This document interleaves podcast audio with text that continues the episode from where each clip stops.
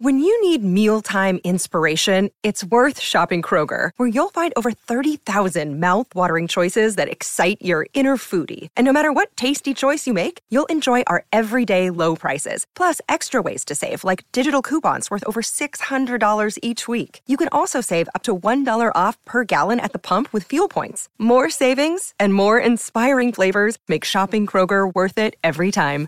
Kroger, fresh for everyone. Fuel restrictions apply. Want to witness the world's biggest football game? Head to iCanWin.com.au, predict Australia's score with a crystal ball, and it could be you and a friend at the FIFA World Cup Qatar 2022 semi finals, all thanks to McDonald's. Maccas, together and loving it. TNC's apply. Montane Kia at Cheltenham and Mount Barker for immediate delivery on class leading Kia vehicles. Tyre Power, Australia's biggest independent tyre retailer. Breakfast with Kane Cornes and Andrew Hayes. Rooch, here he is. Rooch, here he is. Hey. Rooch, shaka laka, shaka laka, shaka laka. Rooch. We're very lucky we get to speak to Michelangelo Rucci around this time every single morning. Of course, you can catch him on the drive home with Kim Dillon from three o'clock. Good morning to you, Rooch. Morning, Andrew. As a New South Welshman who grew with rugby all around you, what has happened to our once wonderful Wallabies? Oh my gosh. Well, Rooch, right in the heart of when I was following rugby was when I was at school in Sydney. Uh, was sort of 2003 World Cup was when I was in year 12, and before that, so that's John Eales 99 World Cup, all those types of things. That were the Yeah. glory days. And since Yeah. I've come down here, the Wallabies have absolutely turned to dust. We can't even beat Italy. So the, the key to this is we have to move you back into New South Wales. Whack. You're off him as well, Roach. Oh, oh, oh, no, I'm not. I'm not. I'm, no, I'm just saying, if he's noted the connection there, well, we've got to get him back. oh, we've got to get him back among the Wallabies to keep him honest. Well, re- well recovered, Roach. It's strange, isn't it, Roach? Just quickly before we move on that, I mean, the word is they're, they're right there. They're competitive, and it feels like they're about 2% away from being competitive again. I think right now they're ranked sixth in the world. There's not much error between, say, the top three and the top five, but they're not quite there. There's something just missing. Okay. Okay. And, and when do we start the outrage about the Redbacks? Yeah, we had a little crack this morning.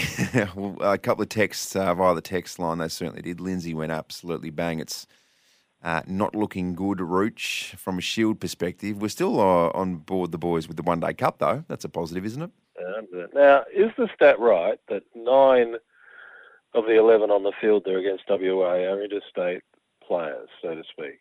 Wow, that's a huge statistic, isn't it? So, what does that tell you about Well- uh, development in South Australian cricket?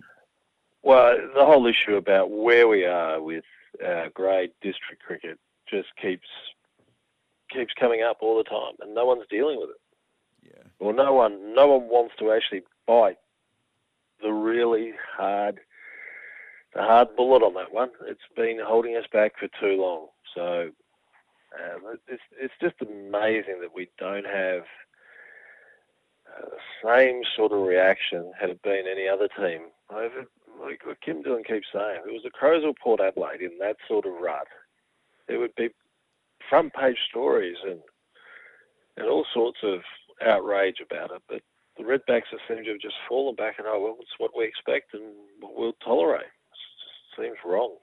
The only thing I could say, Rich, and I've been a raging optimist in this space, is that you look at WA's lineup. You've got Bancroft, you've got Whiteman, you've got Cartwright, um, Josh Philippe, you've got Josh English. You've got a lot of blokes who, for whatever reason, are either in the mix or could be playing in some sort of national setup. Versus our two best players weren't playing because they're getting ready for an ODI series, and Travis Head and Alex Carey. Yeah, and I'm not going for that argument because the reality is we've still got to talk about what has happened to the depth of South Australian cricket. It's it's an important competition, the Sheffield Shield. It's the stepping stone to national representation. And if we've got a weak state of South Australia, it makes the Australian team vulnerable as well. And it's, something's got to be done in this space. We can't just keep you know, turning away, oh, it's the Redbacks, and just let it be. Someone's got to now become very, very invested in sorting out the key issue that's been there for years and years and years. What is happening at the grassroots, and then leads to the Shield team having the appropriate depth, and then leads to South Australia having an impact on what happens at the national level. We just can't just let this one just keep rolling away as uh, well, it's what we get now. It's just the way it is. And if we reach the point whereby the majority of the team has to be brought in from interstate recruits, the alarm bell has to be has to be heard. It just must be. Yeah, you're spot on there, Rooch. And uh, we got the fantastic news about uh, Adelaide's going to host the Magic Round, or, or it's going to be called something other than Magic Round. But uh, we're, we'll do you, think, do you think they've got any chance there, Bryce, of not calling it Magic Round now? It's been that way for so long now in everyone's minds. What, what else can you call it and actually get it to stick? Well, what do you got, Roach? Even if they call it festival round, I mean, no one's going to call it that now, are they? Yeah, well, I, I just that, that, that boat sailed. Yeah, I love the um the suggestions early on Twitter. The heaps good footy festival. Not going to roll. Everyone calling it. Everyone in just everyone in just common speak now saying Magic Round. It's done. It's that's what it's going to be. Yeah, and if it if it is officially called Magic Round, I tell you who's rubbing his hands together saying thank you very much, and that is Big Bad Pete V'landys saying, "Well, you've just confirmed you've completely stolen my idea." Yeah, and I still say we should have gone head to head with him. Just know, gone into his territory and scared him a bit. Mm. He's got he's got enough problems on his plate anyway, getting sure making sure his competition starts. So I would have thought it would have been a nice time to rattle him. Yes, exactly right. Um, and look, some of the some prominent NRL players as well, very very angry with uh, some of the proceedings with the NRL, particularly Daly Cherry Evans. I think he was the latest one. Um, so, Roach, are you on board? Let's call it the Magic Round. Are you on board with this? You think it's going to be successful?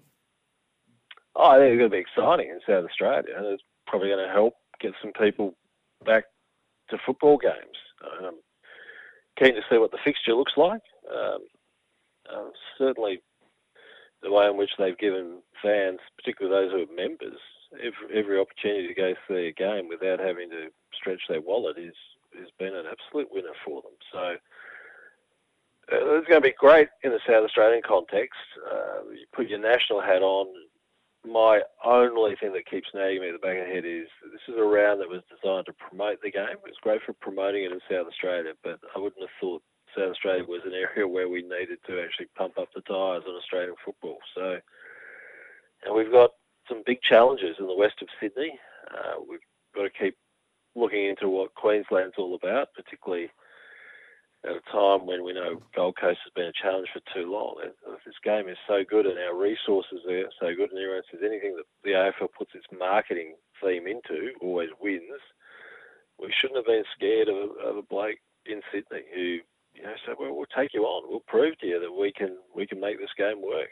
Now, now I know it's a big challenge in the west of Sydney, but we, we can't just keep turning a blind eye to it. We've yeah. invested millions and millions of dollars in that area, and we've got to make it work. Otherwise, it's just money going down the drain. It's got to be about the growth of the game, not about you know just having a feel good moment in Adelaide.